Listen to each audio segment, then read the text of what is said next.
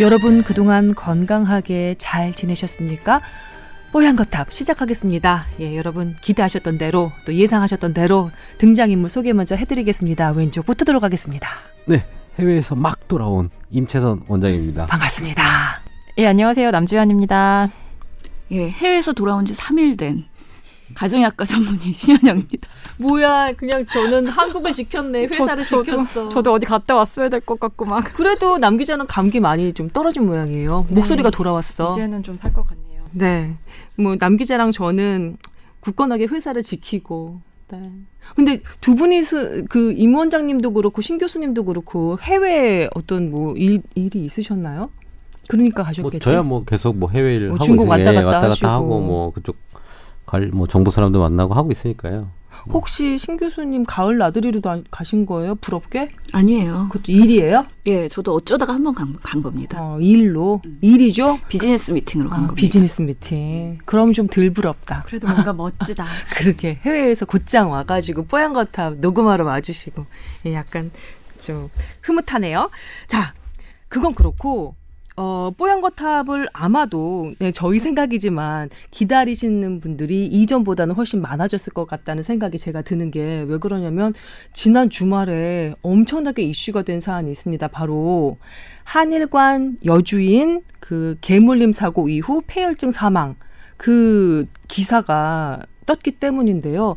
지금 며칠이 됐어요. 기사가 이렇게 한번 딱 이슈가 이슈로 떠오른 이후 며칠이 됐는데도 불구하고 계속해서 새로운 논란과 새로운 국면들이 이어지고 있더라고요. 어, 뭐 사회면 뉴스에서 정리하는 것도 필요하지만 이게 또 사람 사망 사고고 거기에 무슨 뭐 병명 나오고 균 나오고 막 이렇게 됩니다. 그거 어디서 다뤄줘야 된다? 뽀얀 거다. 그래서 저희가 지금 어, 녹음 시작하기 전에 저희 네 사람이서 또 설랑설레가 막 많았어요. 어떤 것들을 좀 추려서 전달을 해드려야 될까. 어, 스타트는 일단 임채선 원장님이 끊어주시는 게 좋을 것 같습니다. 그래요. 사실은 이게 안목이라 그래야 되나? 이거에 대해서 일주일 전부터 우리 김소은 아나운서께서 이거 큰 이슈가 될 것 같다라고 사실 언지를 줬어요. 그래서 우리가 사실 그거에 대해서 대충 얘기를 하고 있었는데 이렇게까지 증폭될 줄은 몰랐을 거예요. 음, 촉이 또 제가 또 여기서 한번 깔때기 한번 깔아주고 그 당시에 얘기했던 거는 사실은 균이 동정이 되기 전이었죠. 농농균이 동정이 됐거든요. 새 기사가 떴더라고요. 네. SBS 조동찬 기자 단독이죠. 어, 정확히는 저희 사회부 후배 기자가 아. 단, 농농균을 확인을 했고. SBS 단독입니다. 네네, 여러분. SBS 농농균. 단독입니다. 근데 동정이 뭔가요? 균을 그 혈액에서 이제 그 컬처 배양해서 배양해가지고 확인했다. 확인했다. 예, 예. 컬처라는 얘기도 잘못 못 알아들었어. 너무 전문적이다. 여튼 균을 확정해내는 걸 말하는 건가요? 균을 확인한 네, 예, 배양해서 작업이죠. 확인한 감소성까지도 확인을 해요, 보통. 근데 우선은 이게 이슈가 1단계, 2단계로 간 게 뭐냐면 그 전까지는 뭐냐면 사람들이 어, 개에 물리면 폐혈증 돼? 개가 위험한 거 아니야? 개 관리를 어떻게 해야지? 이런 거에 이슈가 있었어요, 사실은. 그렇죠. 그러니까 더군다나 큰 개도 아니고 작은 개 살짝 물렸을 뿐인데 사망까지 갔다고 하니까 사람들이 정말로 그렇죠. 놀라고 농농균. 하면 사실 신교수님 농농균이 사실은 뭐 이게 좀 드문 균이잖아요, 사실. 그러니까요. 이게 좀 큰 병원의 중환자실에서 좀 흔하게 볼수 있는 거고요. 농농균이라고 하니까 어 이거 심상치 않네라는 생각은 들긴 했어요. 어떤 면으로요? 음, 농농균은 흔하게 건강한 사람한테는 잘 감염이 안 되죠. 사실은 이게 좀 강력한 박테리아 중에 하나라고 보시면 될 것 같고요. 보통은 감염되면 녹색 고름이 나온다 그래서 말 그대로 녹, 농균이라고 얘기를 하거든요. 그래서 이게 이번 사건에서는 뭔가 개에 물린 상처에서 옮겨갔는지 아니면 다른 원인균이 또 있었는지 그런 거는 아직 잘 모르겠어요. 주입 경로는. 그럼에도 불구하고 이 보통 건강한 사람한테는 잘 안 걸리지만 뭔가 면역 저하자 같은 당뇨나 암 환자 여러 가지 그런 질병 갖고 있는 분에서는 쉽게 걸릴 수도 있는 위험성이 있는 균이죠. 보통은 걸리면 강력한 항생제를 쓰게 됩니다. 근데 이 농용균이 나오기 전에 그러니까 우리는 개한테 물리면 폐혈증으로 죽을 수 있겠다는 공포가 사실 첫 번째 이슈였잖아요. 그죠? 네, 그렇죠. 그때서 우리 뭐 그래서 단체 카톡방에 어 저기 개가 목줄을 안 하고 다녀요. 그러니까 뭐 우리 여기 계신 여성분들이 저기도 개가 목줄 안 하고 다녀요. 어떻게 해야 돼요? 도망가야 돼요라고 하는 게 이슈였는데 갑자기 농농균 이슈가 이렇게 된 거는 사실은 조 기자의 안목이 있는 거예요. 그 이제 대충 얘기를 제가 오늘 들어보니까 네. 수습 기자가 예. 이걸 사실은 백병원에서 네. 이 균에 대해서 사실은 얘기를 해달라고 하는데 안 해주고 있었거든요. 아? 근데 거기서 균, 그 폐혈증이라는 게 뭐냐면 균에 의해서 혈액에 이 썩어서 죽었다는 얘기거든요. 네. 뭐 쉽게 얘기하면 그러면 그 혈액이 균이 감염된 원인이 나오는 거고 그 원인에 따라 사실은 감염 경로가 어느 정도 추정될 수 있거든요. 그래서 조 기자가 수습한테 시켰나 봐요. 너 환자 보호자 옆에 계속 붙어서 그 균 이름을 알아와라. 어. 그 다음에 병원에 뭐 어떻게 되는 부분에서 몇 딱 팁을 줬는데 그거를 수습 기자가 몇 뭐 하여튼 계속 있으면서 종일 뻗치였다고 드- 저도 전에 네. 들었어요. 그래서 예. 그 한마디를 딱 가지고 조 기자한테 줬더니 조 기자가 이제 기사를 만들기 시작한 거죠. 아, 조동찬 기자 주- 저 칭찬해. 그리고 그 수습 기자 이름이 뭐예요? 그건 저도 잘 모르겠어요. 아우 자기 후- 직속 후배인데. 아, 저희 원래 수습 기자는 이름이 없습니다. 아, 수습 기자는 아직 인, 인간이 이게 아니구나. 아니에요? 미생이야, 미생. 미생이구나. 그런데 뭐 여튼 그 한일관 그 주인이 사망에 이르게 된 그 원인균이 녹농균으로 지금 확실하게 밝혀진 상황인 건가요? 그러면? 그것까지는 팩트죠. 아 그렇군요. 근데 이제 자, 팩트가 나오고 나면 이제 여러 가지 이제 논리가 논, 논해야 될 게 나오는 거예요. 이 균이 개한테 왔는 것이냐. 첫 번째가 나오겠죠. 그걸 밝혀내야죠. 어. 두 번째 본인이 가지고 있던 지병, 그다음에 본인이 식당을 하면서 뭐 상처나 이런 것들 때문에 감염이 돼서 가지고 있었던 건지 아, 아니면 우리가 이 농농균이라는 게 병원에 많다 그랬잖아요. 네. 그럼 병원에서 감염된 건지 모르는 상황이 돼버린 겁니다. 미궁에 빠져 있어요. 그런데 지금 문제는 이 사망한 한일관 주인이 음, 부검 같은 거 과정 없이 지금 화장이 된 상태죠. 이미 화장된 상태예요. 부검을 할 수가 없는 상황이 예. 됐죠. 아, 그것도 애매한 거예요. 왜 지금 이 지금 좀 뭐랄까 사회 핫 이슈가 됐는데 이렇게 빨리 합의가 되고 화장을 해버렸을까? 뭐 이것도 사실은 뭐 여러 가지 지금 설이 있습니다. 관련해서 지금 이게 취재가 이루어지고 취재를 있나요? 하고 있는데요. 일단 이게 병사 처리를 했어요 병원에서. 그래서. 예, 그래서 이제 더 벼- 경찰에서도 부검을 권하지 않았다고 얘기를 하고 있는데 네, 저희 조동찬 선배가 취재한 걸 이렇게 살짝 제가 엿보니까 네. 그 이윤성 교수님 항상 이런 이슈가 있을 때 법의학적 소견을. 제시해 주시는 네. 우리 서울대 이윤, 이윤성 교수님께서 이게 어쨌든 개에 물린 외상이 있고 외상을 통해서 감염된 균 때문에 사망을 했으면 이건 외상에 의한 변사다. 음. 외인사, 외인사로 봐야 되고 부검을 했어야 한다고 보신, 본다. 음. 이게 이제 전제는 개에 물린 외상에 의한 것이라는 그게 어, 이, 이, 그 전제 조건이 맞을 때 물론 음. 아닐 수도 있죠. 우리가 이제 부검을 할 수가 없으니까 또 네. 다른 상처가 있었는지 없었는지 알 수 없죠. 근데 어쨌든 그걸 전제로 했을 때 그래서 사실 이 사건이 부검을 하고 정확히 밝혀야 하고 또 이제 환자의 녹농균과 음. 개의 입 안에서 균을 채취를 해서 같은 균이 나오는지까지 확인을 했어야 모든 게 이제 완벽하게 확인이 되는 건데 그런 과정이 불가능해진 거죠. 이제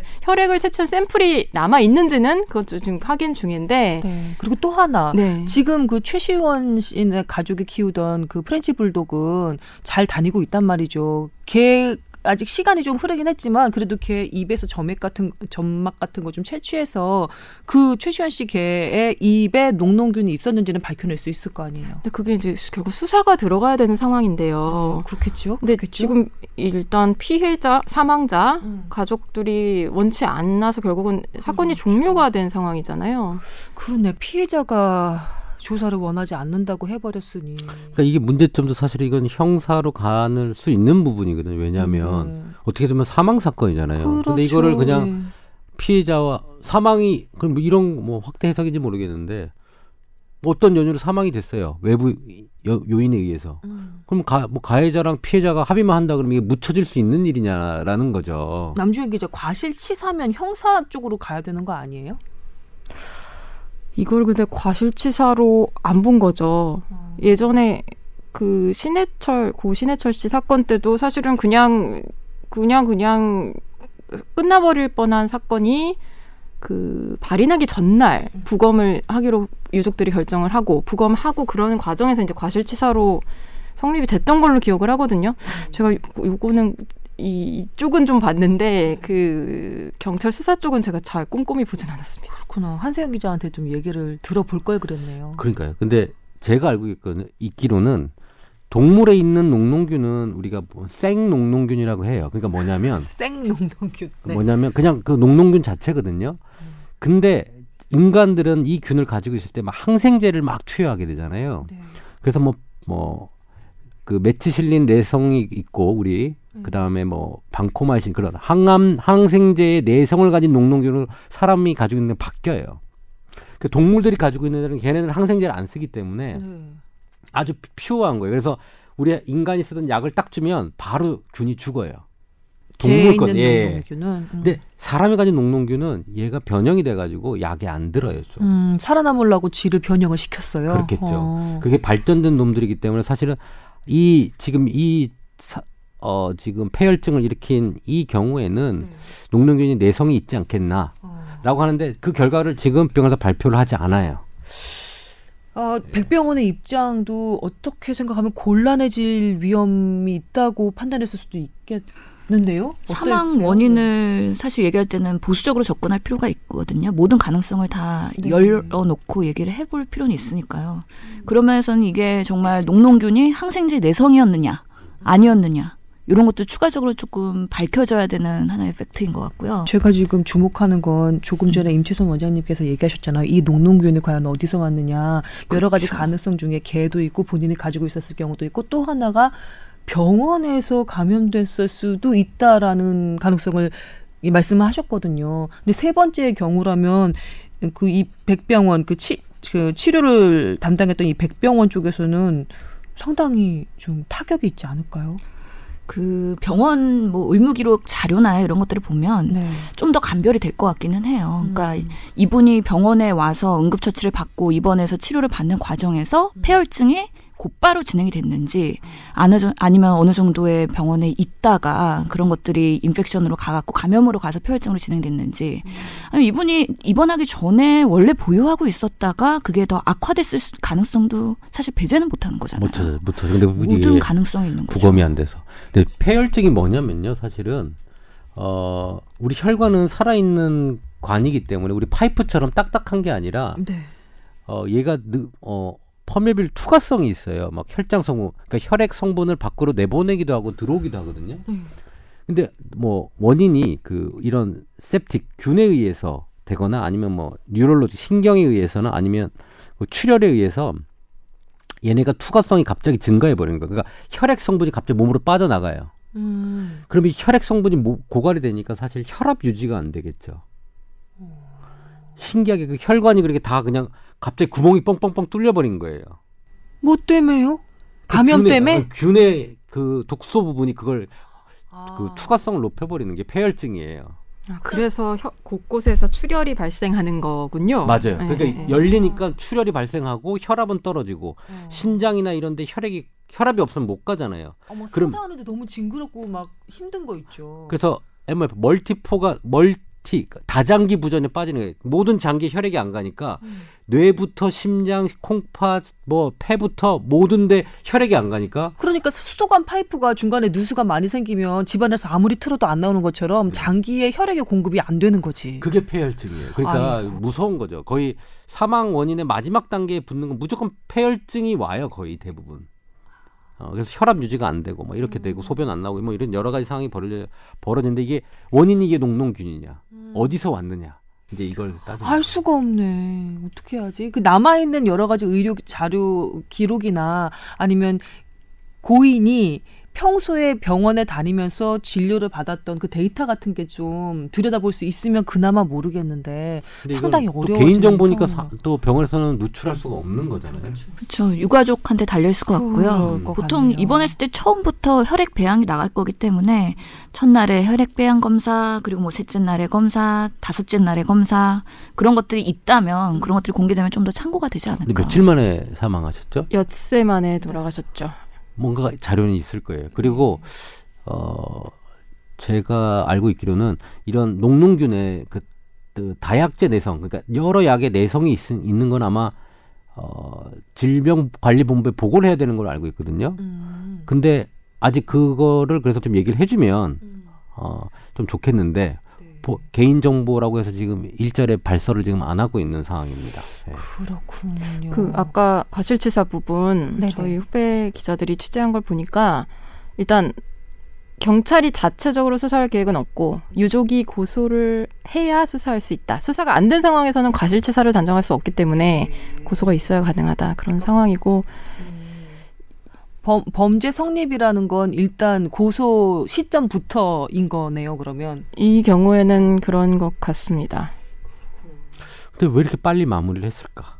사실 그? 두 가지 예, 조건도 의문점도 사실은 들어요. 예. 예. 그러니까 합의를 너무 잘 되게끔 가해자 측에 제시를 하- 했던지, 했든지 어 아니면 유족 측에서 다른 마음이 있어서 빨리 합의라고 덮으려고 하는 건지 음, 아니면 뭐 유족 측에서 음. 고인의 건강 상태에 대한 다른 정보를 이미 알고, 알고 있었을 있었든. 수도 있고요. 여러 가지 가능성이 지금 열려 있는 상태가 된 거죠. 근데 일단 유족이 공개한 거는 이제 그 평소에 그 망, 사망 전에 음. 그 최시원 씨네 가족들과 굉장히 과- 관계가 좋았다. 그래서 그냥 덮기로 했다. 약간 그런 식으로 일단은 해명을 했죠. 한 상황이죠. 그러니까 그들 피해자와 가해자가 이렇게 일이 커지길 원하지 않는데 우리가 이렇게 크게 제 3자들이 들쑤시는 거에 대해서는 어떻게 바라볼지 참 걱정이 글쎄요. 되기도 하네요. 뭐 유족 측도 그렇고 그 견주 가족도 그렇고 원하지는 않을 것 같기는 해요. 그렇지만 이미 공론화가 되어버린 상황이니까 그리고 사실 우리나라가 너무 사망 원인을 밝히는데 좀 무관심하다 그럴까요? 그런 게 문화가 있는 것 같아요. 근데 어쨌든 누군가가 돌아가셨다면 네. 그것도 어떤 외적인 요인에 의해서 사망을 했다면 원인을 밝히는 거는 좀 필요하지 않을까. 네, 저희도 사실 지금 우리가 너무 이 약간의 좋게 말하면 지적 호기심으로 약간 흥분하여 좀 이 얘기한 점은 제가 저도 좀 죄송스럽게 생각하는데요. 예. 있죠. 저희도 어쨌든 얘기하면서 좀 그래. 이런 건좀 밝혀져야 하는 게 아닌가. 그리고 하나 확실한 거는 하여튼간에 사망 진단서 쓸 때 의사들도 외인사랑 병사에 대한 감별 이거 신중하게 고려하고서는 써야 될 것 같아요. 맞습니다. 지금 네. 백병호는 병사라고 기입했다고 하긴 하는데 아 자꾸만 의구, 의구심이 남아서 그래서 음. 사실 부검을 해야죠. 저, 정확히 예. 확인을 하려면. 그러니까 지금의 경우가 아닌 다른 사망 여러 가지 케이스에도 그 사인을 제대로 밝히려는 노력은 이 케이스가 아니었더라도 사회적으로 필요하다라는 의견이신 거잖아요. 100% 동감하고요. SBS는 뭐 그 외인사 내인사 가지고 1년에 한 번씩 울어먹는 것 같네요. 예? 특히 예. 특정인 한 명이 계속 그걸 가지고 그렇게요. 아니 그 사람은 것 왜. 저기 스위스 안 가고 계속해서 여기서 이게 활약을 하구나 그러나 몰라. 근데 네. 지금 사실 이- 이제 농농균 얘기를 저희가 단독으로 다루었더니 약간 물타기 하지 말아라. 반려견 문화 얘기하는데 왜, 왜 물타기 하냐. 그런 여론도 있기는 하거든요. 근데 사실 어쨌든 개에 물린 상처 때문에 그 상처를 통해서 감염됐을 가능성이 크기 때문에 일차적으로는 물리지 않도록 하는 그런 반려견 문화가 필요하죠. 그리고 그 다음에 그 원인균이 무엇이었냐를 얘기하는 거니까 저희가 뭐 물타기를 한다거나 이 다 그, 그런 건 절대 아니고요. 결이 다른 거라고 좀 이해를 해주시면 좋겠습니다. 그 개나 동물에 노- 있는 녹농균에 대한 논문이 있긴 있어요. 근데 음. 뭐 한 진짜 케이스 리포트 정도 한두 건들이 있거든요. 흔한 케이스가 아니에요. 아니죠. 그러니까 개가 만약 녹농균이 있다 하더라도 아주 확률은 떨어지고요. 네. 두 번째 조금 더 많을 수는 있어요. 왜냐하면 사실 개가 죽었다고 해서 우리가 부검하거나 균을 동정하진 않거든요. 그래요. 그렇기 때문에 우리 반려동물의 사망에 대해서 원인을 우리가 밝히지 않기 때문에 그 데이터가 적을 수도 있거든요. 음. 사실 더 있을 수도 있고 사실은 그 부분을 파헤치려면 사실은 이제 동물 반려동물에 대해서도 사실은 부검을 해서 균을 동정하고 뭐 이래야 되는 상황이라는 네. 거죠. 음. 반려동물의 사인에서까지 그렇게 우리가 막 에너지를 쓰게 될 것 같지는 않아요. 그래서 그 케이스가 이게 더 많아질 것 같은 그런 기대는 또 예, 약간 좀 어려울 것 같긴 한데 그럼에도 불구하고 조금 전에 남 기자가 그 약간 코멘트를 했듯이 이번 한일관 주인 그 개물림 사고 사망 사 그 이 기사가 우리 사회에 여러 가지 던져주는 그 화두가 틀림없이 있었잖아요. 뭐 반려견 문화라든지 관련한 제도 정비라든지 음뭐 그런 계기를 마련해 줬다는 것 자체는 뭐 필요했던 것 같아요. 예, 가치가 있었던 것 같아요. 그리고 뭐 저희 뭐 지적 호기심이 흥분한 것 같다고 남 기자가 또 얘기를 했었지만 물론 어떻게 해서든지 여기 피해자가 있고 사망까지 간 그런 케이스니까 삼가 명복을 빈다는 말씀도 덧붙여야 될 것 같기는 하고요. 그렇죠. 네. 다음에 또 반려동물에 대해서 한번 또 얘기를 나눌 시간이 있겠죠. 네. 예전에 동물보험 한다고 얘기를 했지만 이게 당연히 주인이 있는 개가 만약에 물었었던 케이스잖아요.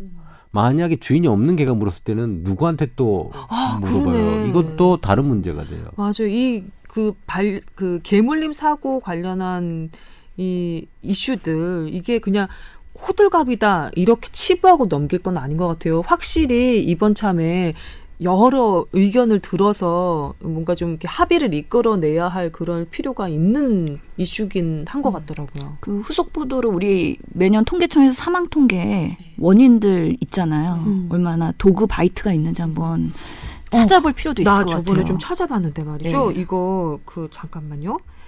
어, 보통 반려견에서 이렇게 물리는 경우는 딱 두 종류 주인이 있는 경우 없는 경우 그거에 따라서 예. 치료 프로토콜도 달라집니다. 달라지고 병원도 아, 다 그래요? 달라지고 예, 광견병의 여부가 아, 감별이 됐느냐, 예방이 네네네. 됐느냐 그런 거에 따라서 그럼 주인 없는 개면 일단 광- 예방 접종부터 들어가겠네요. 그 치료에 광견병 네, 백신이랑 그런 게 들어가고요. 네, 네. 예. 10일 동안 감금한 아. 동안에 광견병이 있는지 없는지를 잘 관찰하는 게 프로토콜이 있죠. 되는구나. 소방방재청 자료인데요. 네.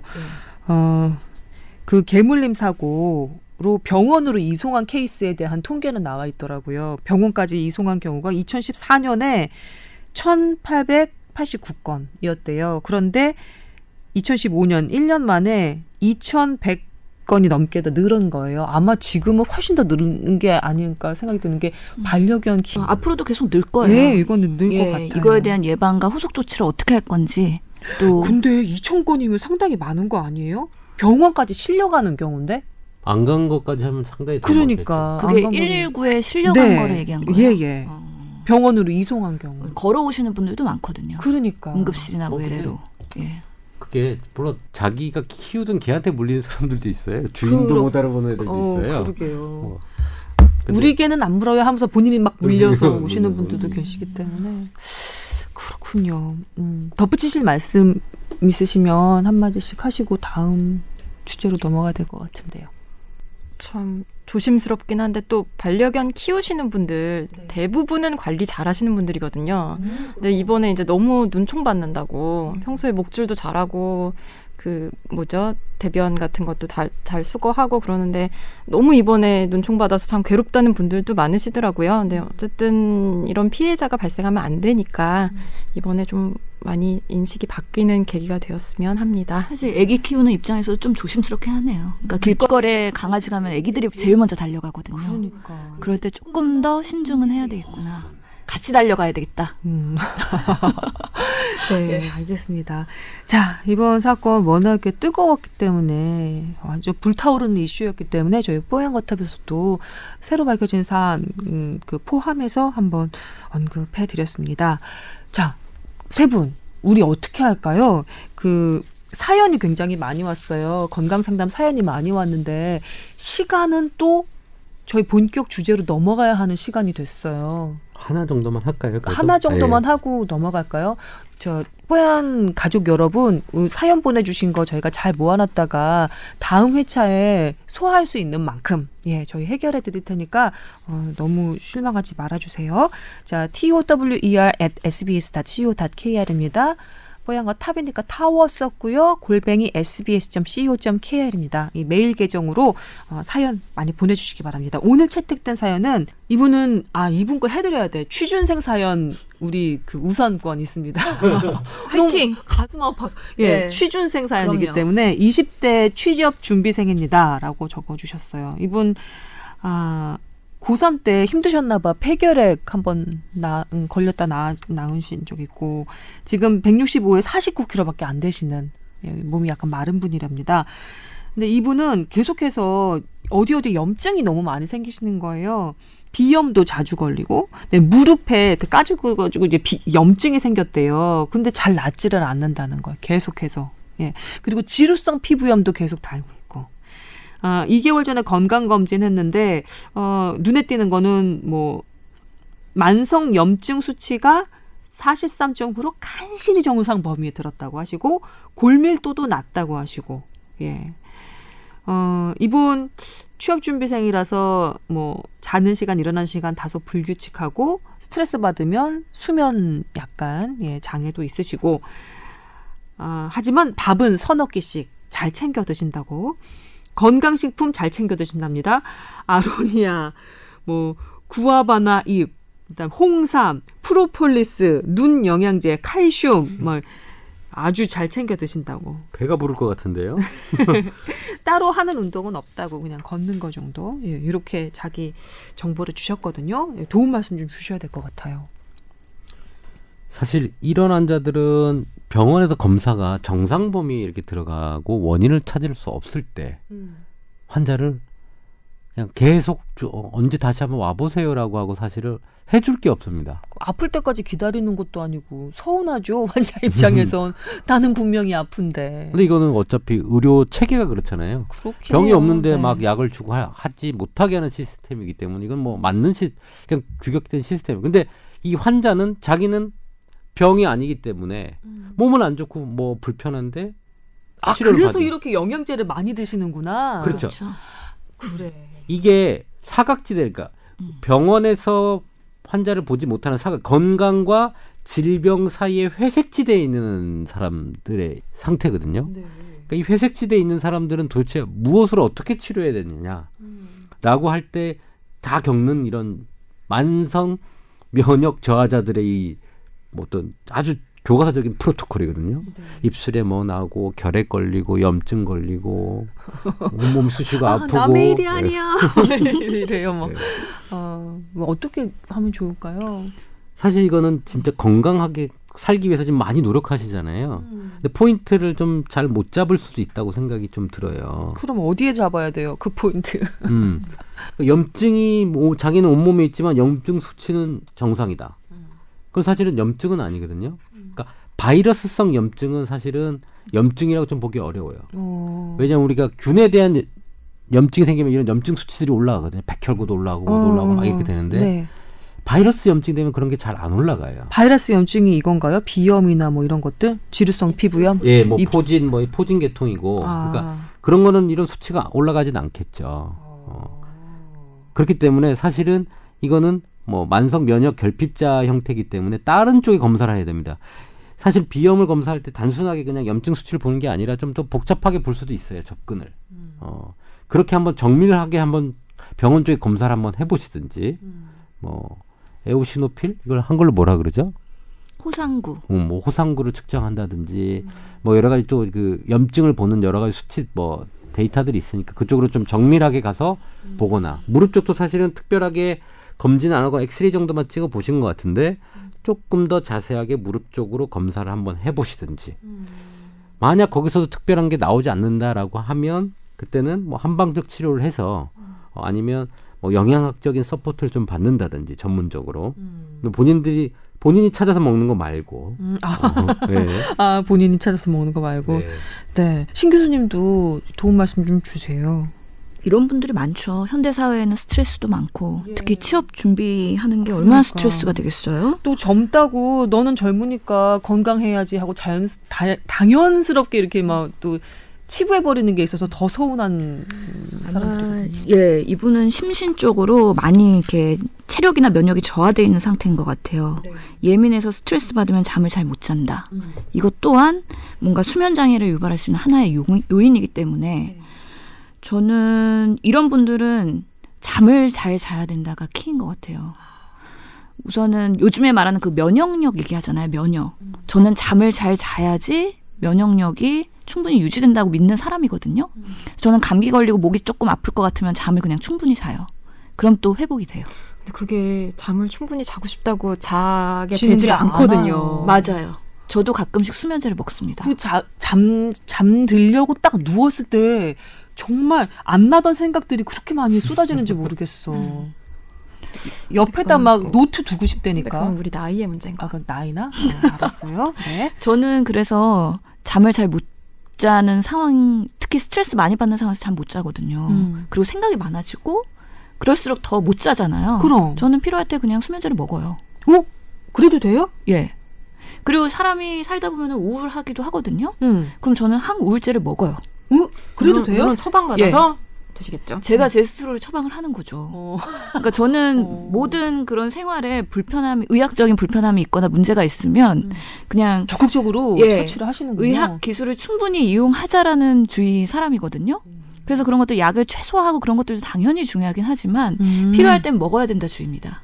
교수님 네. 멜라토닌 어떻습니까? 멜라토닌 못 주무시는 경우에 시도해 볼 만합니다. 초- 우리나라에서 잘 먼저, 팔지는 예. 않던데. 뭐 외국 제품들 많이 구할 수 있어요 시중에 가시면. 음, 우리나라도 전문 의약품이 있고요. 일반 의약품도 있어요. 약국에 있다고 하더라고요. 음, 제가 그 약간 수면 장애 왔을 때 그 미국 연수 때 사놓은 남은 멜라토닌을 하나씩 먹곤 했는데 어 효과가 그냥 저는 효과 없더라고요.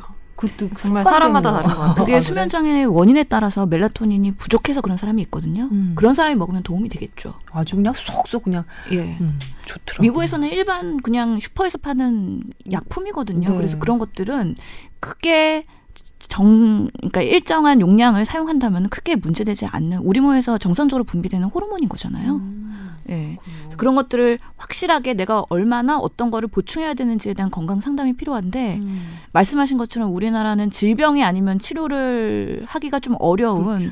의료제도 시스템 내에서 가정의학과에 오시면 또 그런 것들에 대한 건강 상담을 받을 수 있지 않을까. 같은 또 우리 전공 자랑을 또 해주셨어요. 예방의학과 가정의학의 그 개념이 건강 증진, 예방 그런 것들이 질병이 진행되기 전에 미리 우선되어야 된다는 거거든요. 맞아요. 그런 면에서 이런 총체적인 건강 관리, 상담, 하루의 생활 습관, 음. 먹는 거, 운동하는 거 이런 것들에 대한 뭔가 의학적인 조언이 필요할 때는 어, 그런 것들을 잘 해줄 수 있는 의사 선생님, 특히 나의 주치 같은 분이 동네에 있으면 더욱 좋으시고요. 네.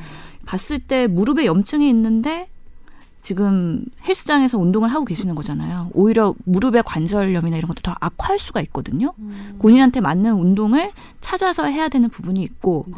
식사도 규칙적으로 해야 되고 영양소 골고루 해야 되고 이런 것들이 잘 되고 있는지에 대해서는 우선 체크해 피- 볼 필요가 있는 거고요. 그렇군요. 특히 이분은 스트레스를 받고 있기 때문에 우울이나 불안 이런 것까지 동반되어 있을 수도 있거든요. 네. 정말 내 마음이 편안한 상태인지 그래서 잠을 편하게 주물 수, 쉴수 있는 상황인지 지금 나의 그런 일상생활에 여러 가지 처해 있는 환경이 정말 의학적으로 안정된 상태인지 그런 것들을 확인할 필요가 있거든요. 네. 예. 그러니까 두 분의 그 공통점이 이거네요. 지금 도움 말씀 주신 두 분의 공통점이 정밀 검사 등을 포함해 병원의 도움을 적극적으로 한번 받아보라 는 것으로 이렇게 정리가 되는 것 같습니다. 사실 전 이런 환자 많이 봤는데 거의 똑같은 케이스로 저한테 왔어요. 근데 이 사람이 아픈 이유는 남자친구랑 헤어져서였어요. 아이고 이런. 그러니까 헤어지고 너무 힘드니까 정신적으로 힘드니까 이런 증, 재반 증상이 1년을 넘어가면서 불명열이라고 계속 열이 나는 거예요. 40도로. 이유를 찾을 수 없어요. 뭐 유명한 대학병원에 뭐 입원 검사를 보- 제가 볼 때는 실현당하고 나서 스트레스 때문이야. 이런 것 때문에 몸 면역 상태가 막 망가진 거거든요. 어. 근데 어느 순간에 갑자기 새로운 남자가 생기면서 너, 너 바뀌더라고요. 열이 음. 떨어지나요? 아니죠. 열을 저못 잡았어요. 병원에서 그래서 저한테 왔을 때 38, 해열제를 먹고도 38도예요. 음. 근데 한약을 먹이니까 한 4주 정도 정도 먹였거든요. 열이 떨어졌어요. 근데 전반적인 염증 부분은 그대로 있었는데 우선 열이 떨어지니까 사람이 살고요. 음. 그 사람이 조금 좋은 일들이 옆에서 생기 뭐 일 이런 거에 좀 좋은 일이 생기니까 소 회복 속도가 좀 빨랐거든요. 네. 사실은 제가 치료한 것보다는 음. 본인이 감정적으로 안정이 되면서 사실은 좋아졌다고 저는 생각이 들어요. 뭐 한약이 고쳤다는 것보다는 사실 의학에서 균이 안 나오는데 항생제를 쓰지를 못해요 또. 그렇겠죠. 당연히 쓰면 이상한 거지. 근데 실연이 원인이라는 건 어떻게 확인하셨어요? 상담 중에 음, 알게 되지 상담 중에 않았을까? 그 진맥 보고 어, 진맥에서 나오나요? 그, 여, 그 여성분이 2주간 식음을 전폐하고 방에서 안 나왔죠. 아. 어. 그런 여러 가지 영양 상태라든지 심장 상태 다 포함된 거예요. 그러니까 이 부분은 와뭐 여러 가지가 면역 상태 다한 한 부분에 어울 어우러져 있다고 봐야 되지 않을까. 맞네요. 예. 자, 어, 어, 20대 취업 준비생이라고 사연 시작해 주신 분 잘 들으셨는지 모르겠습니다. 아, 이분 같은 경우는 취업 성공하면 네. 그렇죠. 그러면 몸 상태가 갑자기 또 좋아지실 수도 있겠네요. 하여튼 그 전이라도 여러 가지 병원의 도움이라든지 이런 거는 좀 예, 받아보시는 게 좋겠다. 그런 얘기였습니다. 자, 여러분께서는 지금 뽀얀 거탑 듣고 계십니다. 이제 오늘의 주제로 넘어가겠습니다.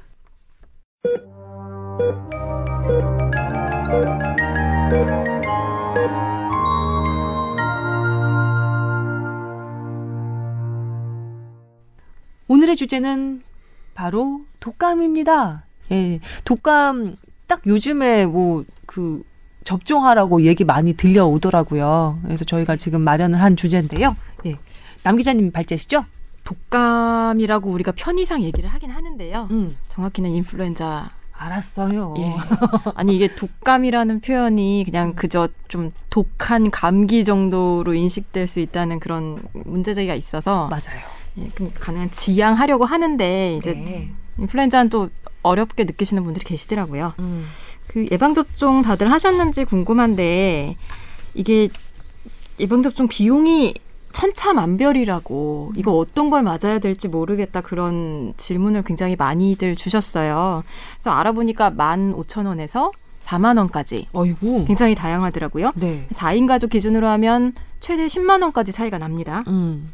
그래서 백신 가격 이게 예방접종 가격이 어떻게 구성이 되는 건가 봤더니 백신의 가격, 그러니까 백신 공급가겠죠. 음. 그 제약회사에서 병원이나 의원에 납품하는 그 가격 플러스 접종 비용입니다. 시행비라고도 하는데 이게 그러니까 결국은 백신 가격이 한 10, 아, 만원 초중반이면 접종 비용이 뭐 몇천 원에서부터 2만 원대 후반까지 되게 다양하다는 거거든요. 그러네요. 그럼 얼마가 적당한 거냐, 합리적인 거냐. 음. 그래서 이거 근거를 좀 찾아봤더니 우리가 지금 인플루엔자 국가 예방 접종을 하잖아요. 65세 이상 노인이라던가 56개월 미만 이하 어린이 영유아 같은 경우는 무료 접종을 하는데 그 무료 접종할 때 18,400원, 14,230원 뭐 이 정도의 비용을 국가에서 지불을 합니다. 네. 이게 어떻게 책정된 거냐?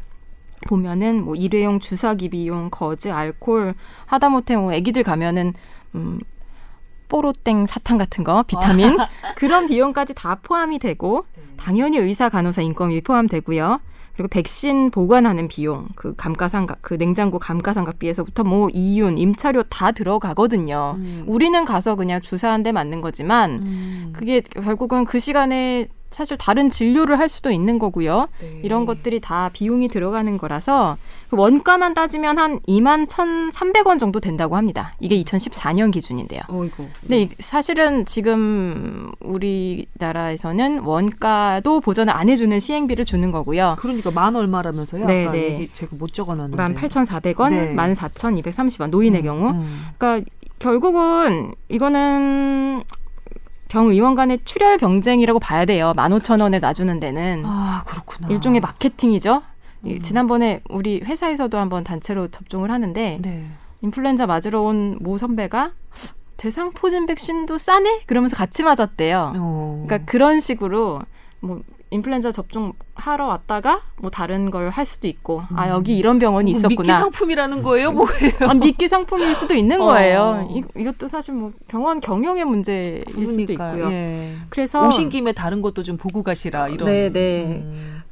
그래서 참 어렵습니다. 뭐 그래서 4만 원짜리 맞는 게 좋냐, 1만 5천 원짜리 맞는 게 좋냐 그렇게 물어보시면 참 어려운데요. 하여튼 중요한 거는 적당한 곳에서 적 절한 가격에 백신을 접종을 해야 한다는 거. 지금이 음. 시즌이라는 거. 네. 맞았어요, 남 기자는? 저 아직 못, 감기 때문에 못 맞았어요. 저도 아직 못 맞았는데. 저는 이번에 중국을 가서 한 30명 정도 놓고 왔어요. 그러니까 네. 어이가 없는데 성형병원이거든요. 음. 근데 그 도시에 한국 의사가 오는 병원이 성형병원밖에 없는 거예요. 근데 제가 이제 갔는데 접종을 해달라는 문의가 한국 거기에 몇십 한 몇천 명이 살고 계시니까 한국인들이 성형병원인데 뭐 거의 소아과 부분이가 난 거예요. 뭐 그냥 접종마저 줄을 섰어요 줄을. 왜냐하면 중국에서는 못 맞아요. 왜요? 맞으려면 상해로 가거나 아... 어? 이상하다. 그게 그렇게 힘든 일인가요? 그런데 중국산 백신을 맞기 싫은 거죠. 예, 맞기 싫으신 거죠. 아. 한국산을 맞고 싶으신 거죠. 그러니까 중국산 백신은 거기서도 맞을 수가 있으나 아. 한, 국산 백신을 맞고, 맞고 싶다. 싶다. 그래서 한국인 의사를 찾는 또 거고. 그 진, 처음에 진료도 한국 또 하- 제가 또 있으니까 아, 근데 원장님 중국에서도 진료를 할 수 있나요? 어, 저는 행위 면허- 면허가 나왔어요. 아, 두 가지로 나와가지고 또 하여튼 뭐 여러 가지 복잡하지만 저는 면허가 행위 면허가 나왔어요 그 도시에 그래서 진료를 봐도 되고요. 그래서 집중을 하고 왔어요. 삼가 원하시는 분 어머니는 삼가 나들이고 사가 원하시는 분들은 사가 나들이고 삼사과 구분 어떻게 하고 어느 게 더 좋은 건지도 좀 말씀해 주세요. 뭐 사백신 뭐 이런 얘기도 들었는데 그런 관련해서도 좀 궁금하거든요. 인플루엔자 독, 독감 주사는 사백신이죠. 그냥 예. 사백신이에요. 다 예, 주- 순백신은 없죠. 음. 있나요? 어, 들어본 적이 없네요. 저는 사백신이에요 대부분. 예, 예. 사백신이고요. 그 사백신이 그거에 그 균을 죽여가지고요. 어뭐 생균을 넣는 게 아니라 음, 어, 항체만 참 예. 희한하지. 죽은 예. 균을 넣는데도 약간의 그 예방 효과가 있다는 게참 그렇죠. 희한해요. 예. 그래서 인플루엔자가 A형이 있고 B형이 있잖아요. 그래서 A형 인플루엔자, B형 인플루엔자가 있는데 그 A형에 또 아류가 있습니다.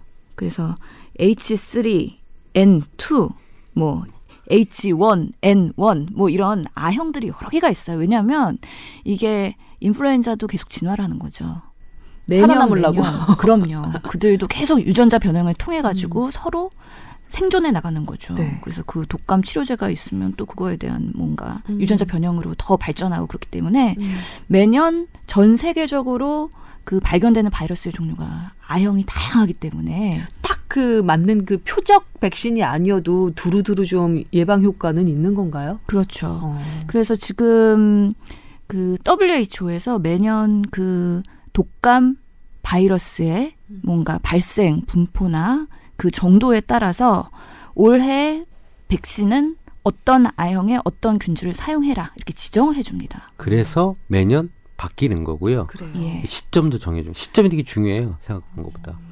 그래서 작년 거 맞으시면 안 돼요. 금년 걸 맞으셔야 되는 거죠. 그렇죠. 예. 예. 그리고 맞으라는 시점도 중요하다는 사실도 다시 한번 말씀을 드립니다. 그래서 삼가랑 사가의 차이를 말씀을 안 드렸는데요. A형은 할등안에 아류가 있고 B형도 아류가 있는데 각각 대표적인 게 두 가지 아류들이 각각이 있습니다. 그래서 A형의 아류인 아까 말씀드린 H3N2나 H1N1 이런 것들은 커버가 삼가나 사가는 다 됩니다. 음.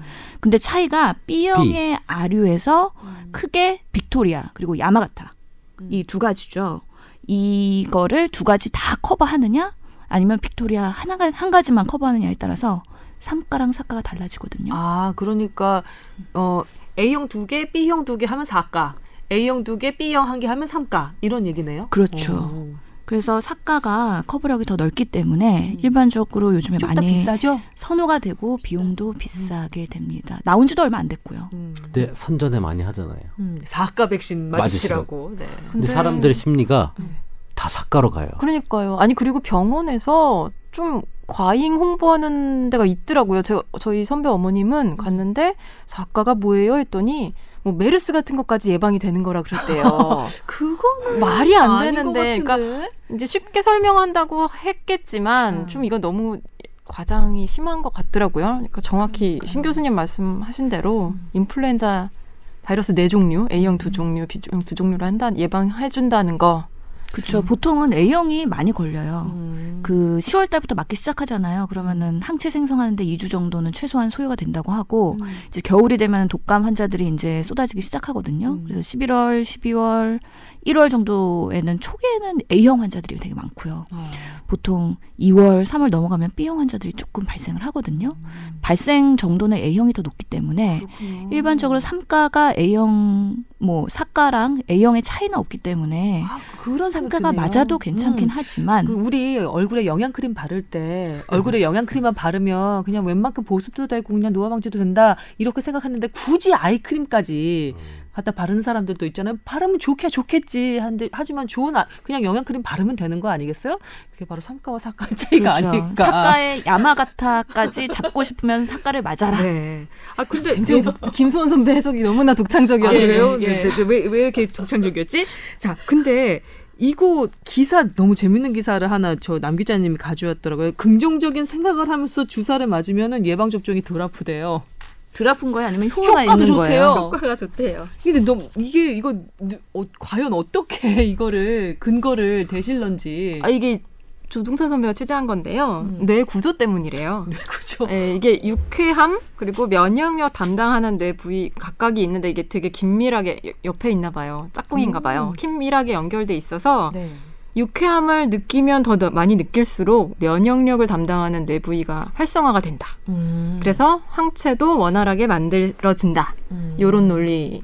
아니 저는 입니다. 이 기사 보면서 어떻게 이런 거를 연구 디자인으로 만들었을까? 그 과학자가 정말 대단하다. 보통 근거가 있으니까 조 기자가 근데 이런 건 이걸 너무 사실 많아요. 이게 뭐 음. 약을 먹을 때 음.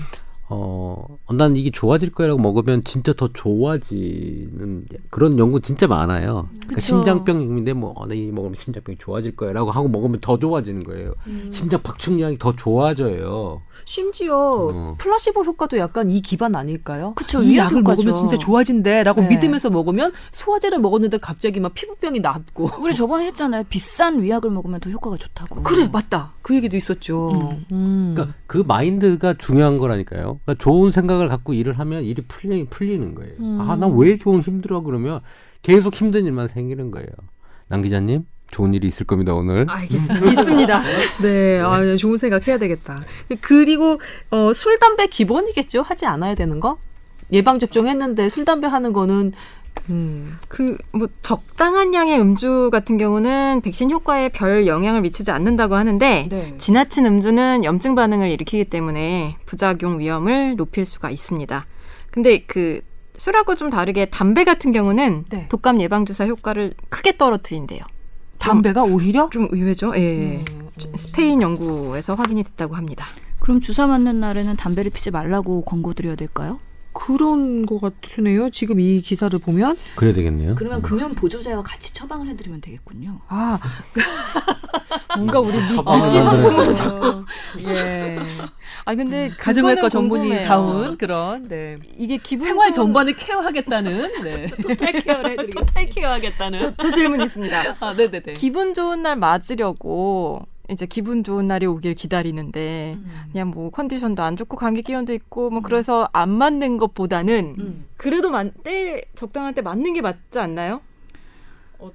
우선 제일 중요한 건 독감이 삼가 사가가 중요한 게 시점이 제일 중요하다니까요. 음. 제가 복지부 가서 저번에 작년인가 재작년에 그 독감이 유행한 시점이 상당히 뒤에 왔어요. 음. 작년에 빨리 왔어요. 어, 빨리 빨리 왔죠. 빨리 예, 왔어요. 예. 왜냐하면 우리가 접종을 하고 항체가 만드는데 시간이 필요한데 그런데 그거를 막 막고 있는 뭐 어느 시점에 갑자기 들이닥친 거예요. 12월 그럼 항체가 예. 채 생성되기도 전에 난리가 난 거죠. 근데 그럼 분명히 나는 난리 분명히 났었죠. 예방접종 맞았는데 얼마 지나서 독감에 막 걸렸어. 음. 막 이런 환자들이. 막 어. 그냥 아깝죠. 돈도 아깝고 막 짜증 나죠. 그러니까 시점이 되게 중요하다. 음. 근데 그 시점이나 이런 것들에 대해서 사실은 예견을 사실은 WHO나 이렇게 생각하고 있어야 되거든요. 네네. 늦게 오냐 일찍 오냐. 그래서 지금 예방을 그때 할 거면 지금 빨리 맞으시는 게 좋아요. 이 시점을 잘못 놓치면 맞아도 소용이 없게 되거나 음. 그렇게 됩니다. 그래서 시점이 되게 중요하니까 기분 안 좋은 것보다는 맞는 게 나아요. 언제까지예요 지금? 언제까지라고 10월 권장하고 안에는 있어요? 맞는 게 좋을 거예요. 그 예, 권고 10월? 사항이죠. 그다음 11월까지도 막 좀 늦더라도 어차피 음. 뒤에 나오는 것들이 있기 때문에 어, 10 10월까지는 맞으세요. 항상 이제 12월에도 지금이라도 맞으세요라고 예. 하긴 하는데 음. 그게 스토리입니다. 1월이 돼도 늦었지만 맞으세요라고 또 기사가 나갑니다. 10월에 맞는 게 가장 좋죠. 어, 뭐, 저기 남 기자 나랑 둘이 서로 개그 하나씩 아재 개그 같은 거 좀 던지면서 가서 맞읍시다. 나도 안 맞았으니까. 그러니까 저는 드는 생각이 그러면 여성들은 보통 생리 전후에 조금 우울해지기도 하고 기분이 안 좋아질 수도 있잖아요. 예민해지고. 그럴 때보다는 그렇지 않은 때 가서 독감 주사를 이왕이면 맞는 게 낫겠다라는 생각도 드네요. 백화점 간 날 뭐 이런 거. 여성분들은 아, 백화점 백화점 가서 사고 산 그렇죠. 날. 산 날. 백화점 가서 예. 그걸 사면 갔는데 막 원 플러스 원이야. 막 가방 막 사은품으로 줘. 그럴 때 굉장히 구체적이세요. 네, 시각화 하는데 능하기 때문에.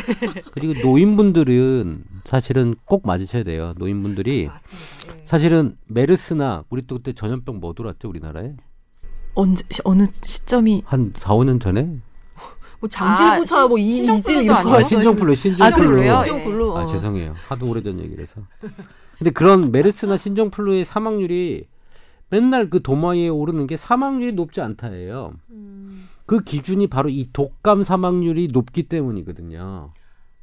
아. 이 기준이 독감 사망. 그러니까 그럼 독감 사망률이 왜 높냐 봤더니 나이 많으신 분들이 이걸 걸리면 사망률이 뭐 10%막 이렇게 갑니다. 그러니까 어. 그 사망률을 줄이기 위해서 우리 아이들부터 모든 사람들이 이걸 줄이기 위해서 이 독감 예방 주사를 하는 거고요. 65세 이상 분들은 꼭 맞으셔야 되고 네. 65세 이상은 항체가 안 생기지만 음, 그래도 안 생겨도 음. 그래도 생길 듯 말 듯한 반응은 있었을 거거든요. 네. 그게 그 병의 강도를 줄여줍니다.